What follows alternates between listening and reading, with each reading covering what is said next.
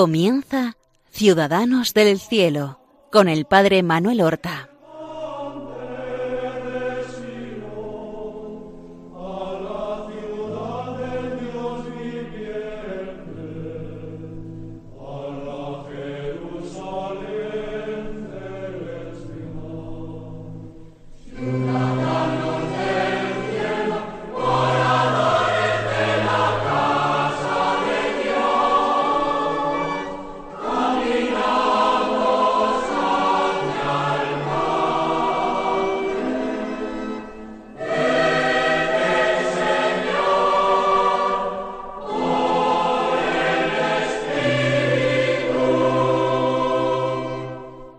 Buenos días, queridos amigos.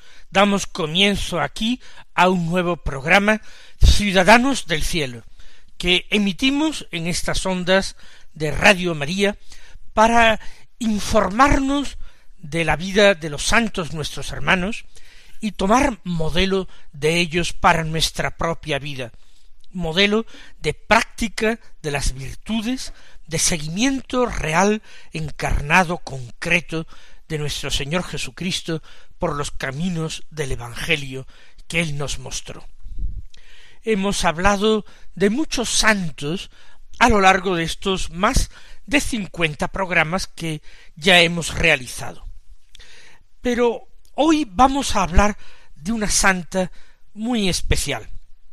Una santa que no hizo proezas de actividades, pero aceptó la muerte por Cristo. Y su martirio fue cantado hace muchos siglos por un poeta cristiano de la antigüedad romana, Aurelio Prudencio Clemente, en su obra Peristefanon, que canta la gloria de los mártires. En uno de sus himnos, él proclama la santidad, la fortaleza, el amor de Santa Eulalia. Nosotros la llamamos Santa Eulalia de Mérida, virgen y mártir. Nació nuestra santa en la ciudad de Mérida, en la Lusitania hispana. Parece que de una familia llena de nobleza y de antigüedad. Serían los últimos años del siglo tercero. Y la ciudad Mérida, Augusta Emérita, se llamaba así precisamente en honor de aquellos militares jubilados, eméritos, por tanto, de legiones romanas, que encontraban allí su dorado retiro. La habían fundado antes de Cristo, en torno al año veinticinco antes de Cristo, un tribuno romano, Publio Caricio, y pasó a ser poco después, por su belleza, por su importancia, la capital de la Lusitania. Está situada a orillas del Guadiana, y en esta ciudad vio la luz una de las mártires más conocidas, más importantes que ha dado la Hispania romana. Nos encontramos de nuevo en el tiempo de una de las más feroces persecuciones del Imperio Romano contra la fe de Cristo, aquella que desató el emperador Diocleciano, el que encontró una fórmula para gobernar el extensísimo imperio, la tetrarquía, el imperio dividido en dos.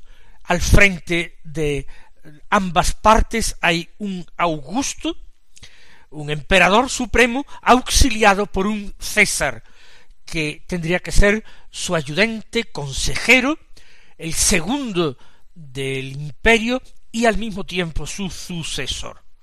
En el año doscientos ochenta y cinco, él intentó de esta manera sobreponerse a la ruina que amenazaba al Imperio Romano.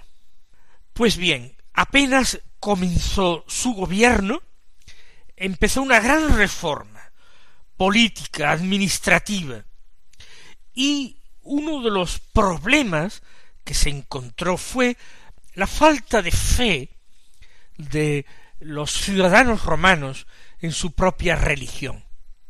La mitología pagana ya no suscitaba en absoluto la adhesión intelectual y mucho menos afectiva, religiosa, devocional de ninguna persona sensata. Por tanto, van a pensar que se trata del cristianismo, esta nueva religión que ha ido ganando velozmente adeptos en todas partes, que ha ganado muchos adeptos incluso dentro del ejército, quien tiene la culpa de todo. Entonces, Galerio, el César de Diocleciano, decreta la persecución con el visto bueno de Diocleciano, y se van promulgando distintos decretos de persecución. Se trata del año trescientos tres. Fíjense que solamente diez años después, Constantino, con el Edicto de Milán, va a dar libertad a la Iglesia, pero solamente diez años antes se desata la persecución más terrible del imperio, la que produjo mayor cantidad de mártires. En esta persecución morirá, por ejemplo, San Vicente, el diácono San Vicente en España, Santa Gracia en España, etcétera. Es muy jovencita Eulalia, y ella ve y escucha las noticias de la persecución. Tantos cristianos que están siendo encarcelados, juzgados, amenazados y condenados. Y entonces, con solo trece, catorce años, ella se entusiasma con esa perspectiva de la muerte martirial. Ella dice: si no hay realmente quien, por propia iniciativa, no por haber sido descubierto como cristiano, sino por propia iniciativa, si no hay ninguno que se presente ante el tribunal para dar testimonio de Cristo y para reprender su conducta. Cuando ella dice estas cosas, los padres de Eulalia se echan a temblar, porque conocen su carácter valiente, generoso, y tratan de apartarla. Por eso la envían fuera de Mérida a una finca en el campo donde se mantenga un poquito apartada de ese ambiente que hay en Mérida de persecución. A pesar de que el padre y la madre la llevan al campo lejos de la ciudad, no se apaga en ella el ardor de la fe que le hace desear el martirio. Tiene, ya lo hemos dicho, solamente doce o trece años. Y entonces, una noche, se escapa de las criadas que la guardan y la cuidan, abre una puerta en la valla de, del huerto y emprende una marcha en plena noche en dirección a la ciudad de Mérida. Es extraordinario el coraje y el ardor que impulsaba a esta jovencita. Llegó ya amaneciendo a Mérida después de haber caminado casi toda la noche y se presenta ante los tribunales. Ella grita: «¿Qué locura es esta que cometéis al precipitar vuestras almas en la perdición y querer negar a Dios, que es el creador del universo?». Interroga de esta manera a los que interrogan a los cristianos. La sorpresa por parte de los jueces es mayúscula. Ella va a dar un testimonio espontáneo de la fe. ¿Buscáis cristianos?, les increpa a los jueces. Pues bien, aquí me tenéis. Yo soy enemiga de vuestros cultos diabólicos y pisoteo vuestros ídolos, y confieso a Dios de corazón y de palabra. Un caso así no se había dado allí, ni los jueces habían oído hablar de tal cosa. Todos trataban de huir, todos trataban de ocultarse los más valientes, puestos en la tesitura de tener que confesar la fe ante los jueces, lo hacían. Pero, ¿qué hacer en este caso? A esta niña no se la ha citado ante el tribunal. La dejan hablar, y ella aprovecha para seguir dándole su discurso. Les dice, los dioses Isis, Apolo, Venus, no son nada. El mismo emperador Maximiano, que era el que regía en Occidente, Diocleciano se quedó en el Oriente y puso a Maximiano como Augusto en Occidente. Pues Maximiano, él tampoco no es nada. Tiene necesidad de sangre de inocentes y codicia los cuerpos de los santos y desgarra sus carnes llenas de pureza. Todo esto incluso criticando, insultando al Augusto, al emperador, y termina exhortando al verdugo. Ánimo, verdugo, quema, corta, rasga mis miembros, hechos de barro. Es fácil romper lo frágil, pero no llegará a lo más profundo del alma el dolor del tormento.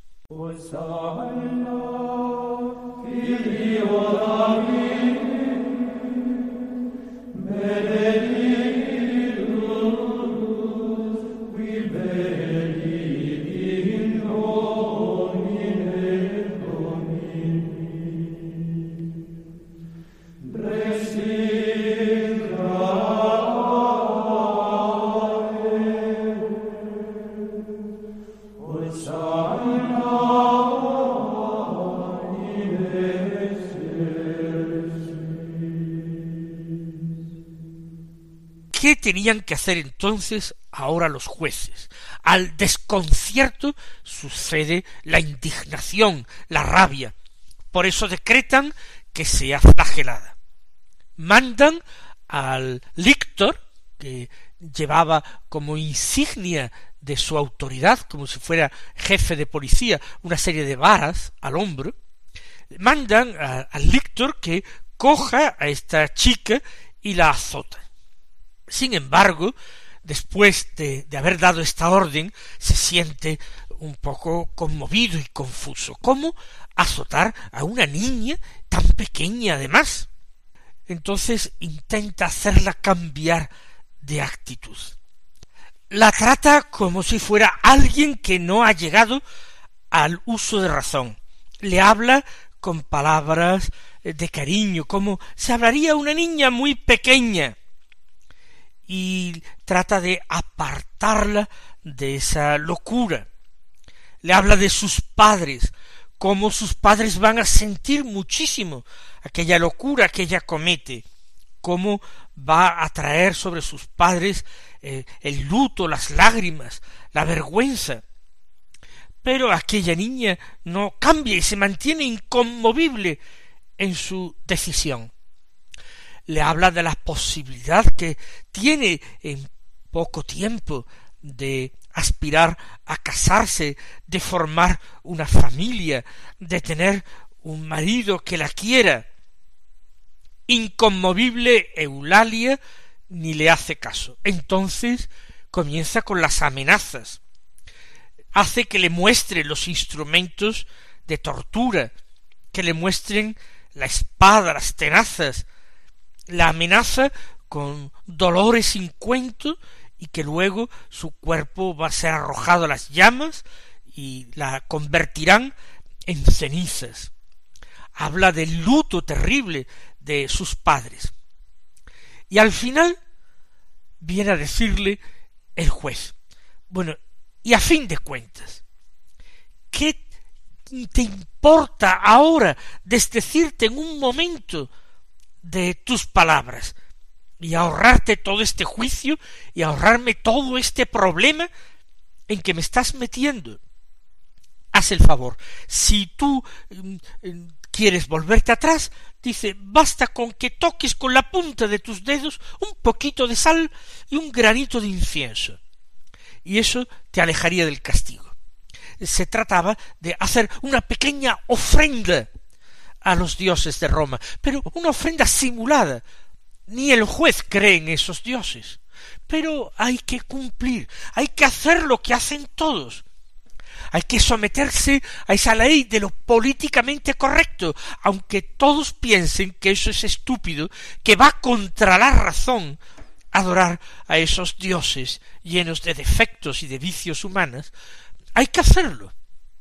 Hoy día también muchos piensan que no pasa nada por disimular su condición de cristianos, ser un poco tolerante con el pensamiento y la ley de, del mundo, la ley de lo políticamente correcto, y se avienen a una cierta simulación. Y muchos sacrifican en el altar de los demonios, que es el altar de la sinrazón, es el altar de la muerte, es el altar de la falta de lógica más tremenda, pero con tal de no salirse, como hemos dicho, de lo políticamente correcto.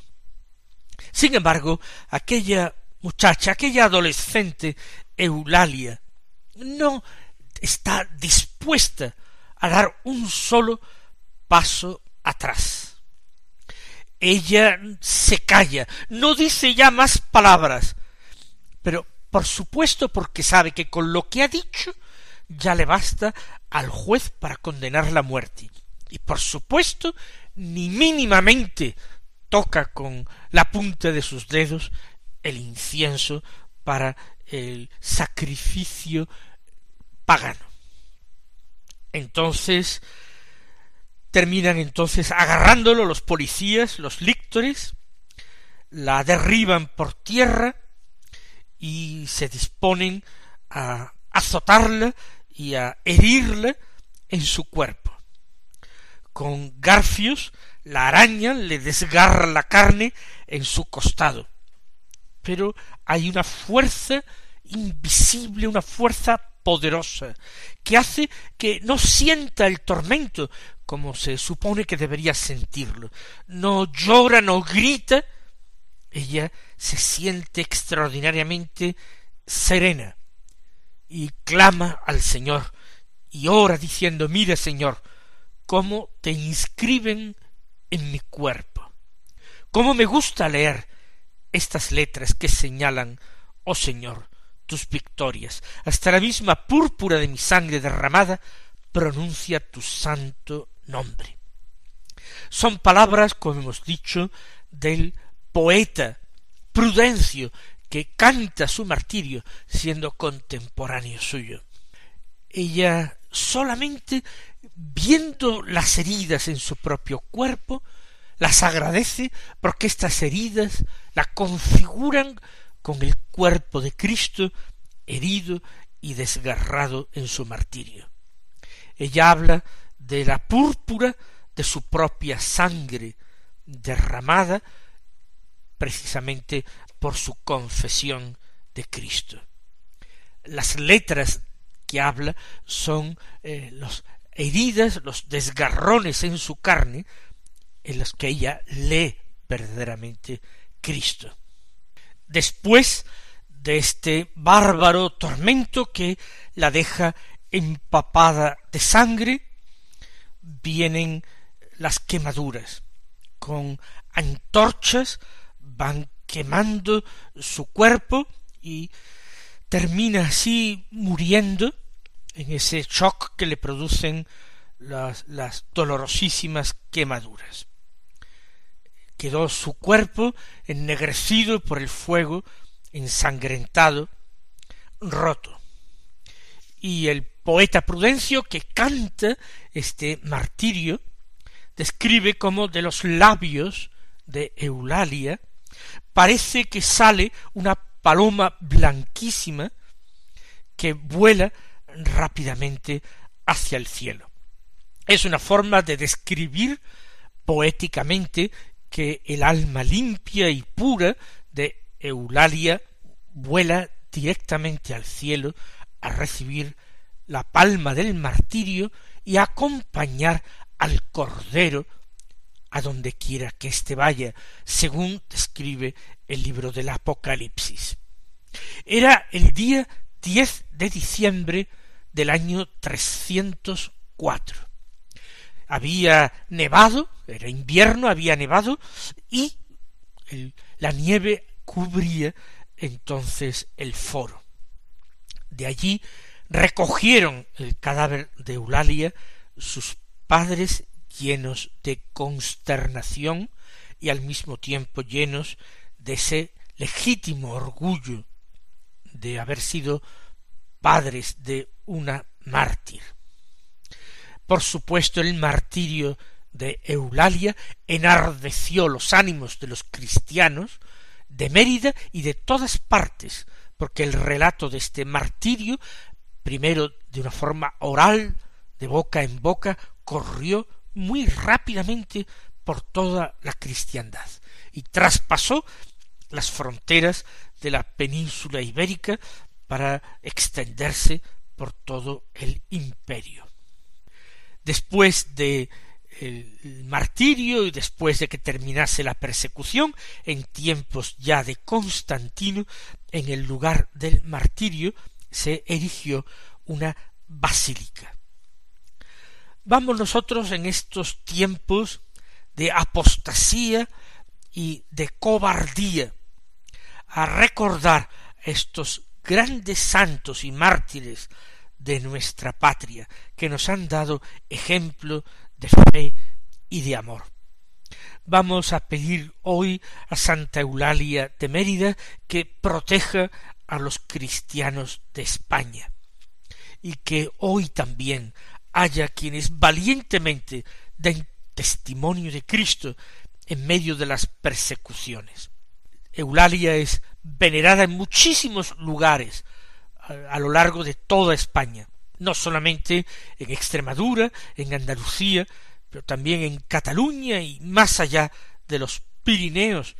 Muchas iglesias se dedicaron a ella, se pusieron bajo su advocación, e incluso muchos nombres de pueblos, de tal manera que Santa Eulalia entró a formar parte de la toponimia, en España, ya digo, y fuera de España. Eulalia, como se llama en otros lugares, Olaya, que es la forma en que ha evolucionado ese nombre. Olaya, Santa Eulalia, Santa Eulalia de Mérida.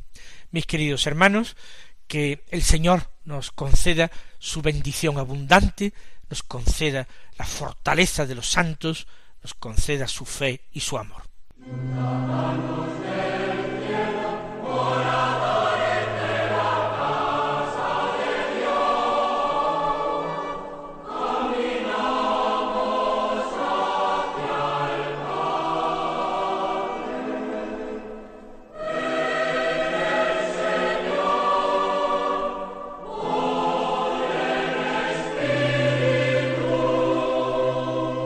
Han escuchado en Radio María Ciudadanos del Cielo con el Padre Manuel Horta.